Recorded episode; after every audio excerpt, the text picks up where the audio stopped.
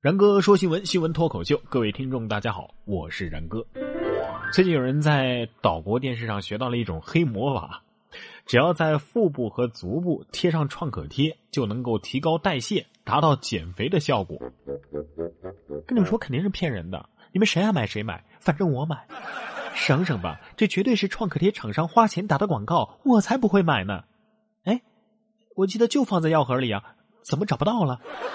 于是乎，你冲到了超市买了创可贴，顺便啊，呃，还买了三包薯片、两块蛋糕、一板娃哈哈。我觉得呢，贴创可贴真的是有效的，只不过呀，不是像他们说的那样，什么贴足部啊，呃，贴腹部啊，而应该贴嘴上。说真的，我觉得能吃有时候真不是一件坏事。正所谓三百六十行，行行出状元，这吃也是能吃出名堂来的呀。日本就有一个男子，二十年吃遍了五千六百种泡面，出书成专家。日本名叫山本俊夫的男子，在二十年的时间里啊，品尝了四十个国家的五千六百多种泡面。他在 YouTube 上上传了品尝泡面的视频，并且为其打分。此外，他还出版了一本关于世界各国泡面的百科全书。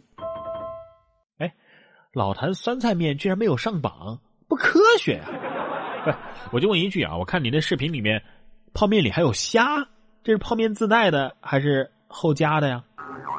联想到国内的方便面，一头牛够吃一年的吧？虽然说三百六十行，行行出状元，不过下面这位不仅在自己的本行当中没有做出成绩，改行也是改的很悲剧。说一位拳击手啊，为了养活自己的十个儿女去拍 A 片结果呢被迷昏，拍出了三批的。同志片这是《每日邮报》报道的，说费城啊有一位三十五岁的拳击手是个美男子，但是因为表现不佳隐退了。这全部打了，钱不能不挣啊！为了养活家里的十个三到二十一岁的儿女，他决定下海拍 A 片捞钱。不料竟然在拍摄前被人下了药，还失去了记忆。醒来之后啊，发现自己在火车上，口袋里呢多了四千五百美元。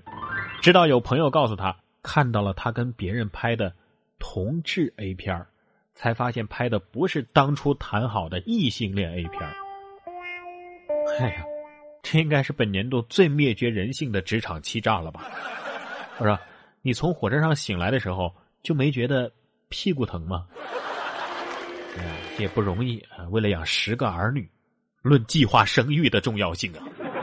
说到计划生育，大家都知道了吧？我国要全面开放二孩了。十八届五中全会日前闭幕，会议决定全面实施一对夫妇可生育两个孩子政策。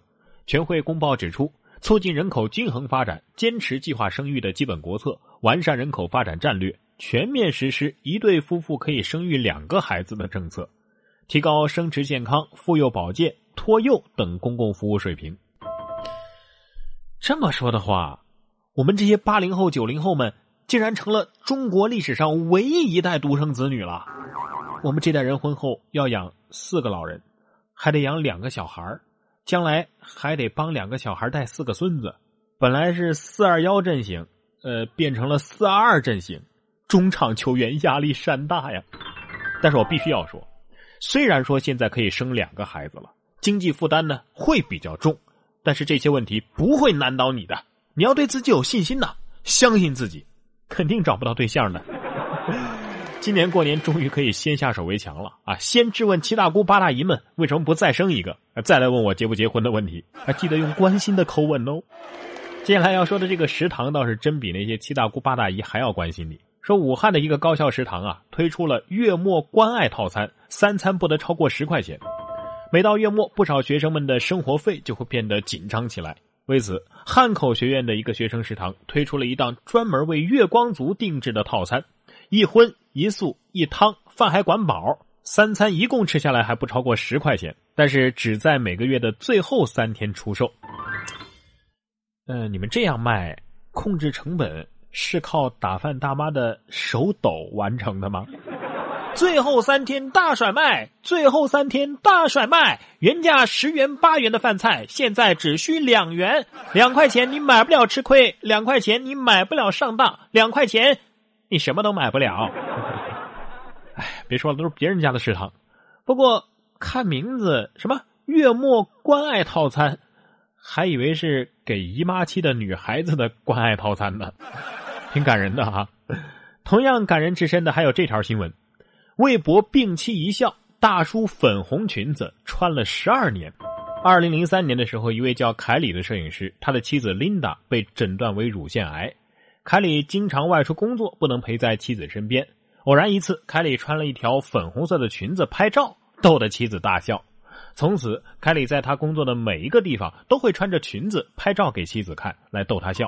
哎呀，这是《海贼王》当中现实版的塞纽尔皮克真实再现呢。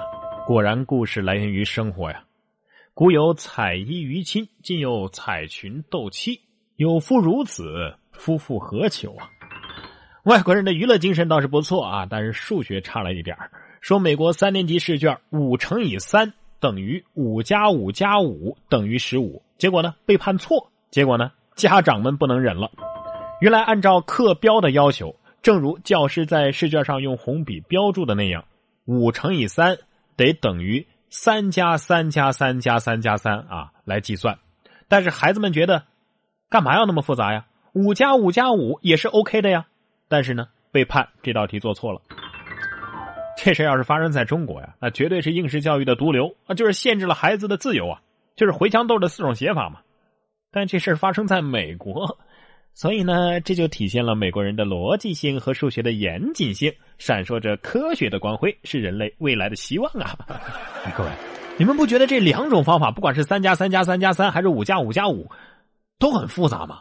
所以我觉得有必要在全世界推广咱们的九九乘法口诀表，哈，十分有必要，就得让他们来学学咱们国家的数学标准。不过要说现在这国标啊，也实在是太多了点连川菜都有国标了。说鱼香肉丝要切十厘米长，鱼香肉丝原材料是猪肉和青笋，都要切成十厘米长、三毫米宽。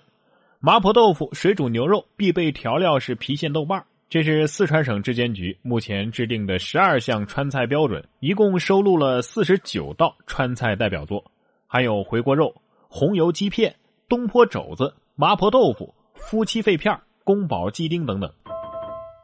不是。呃，您您您告诉我，鱼香肉丝的原材料是什么？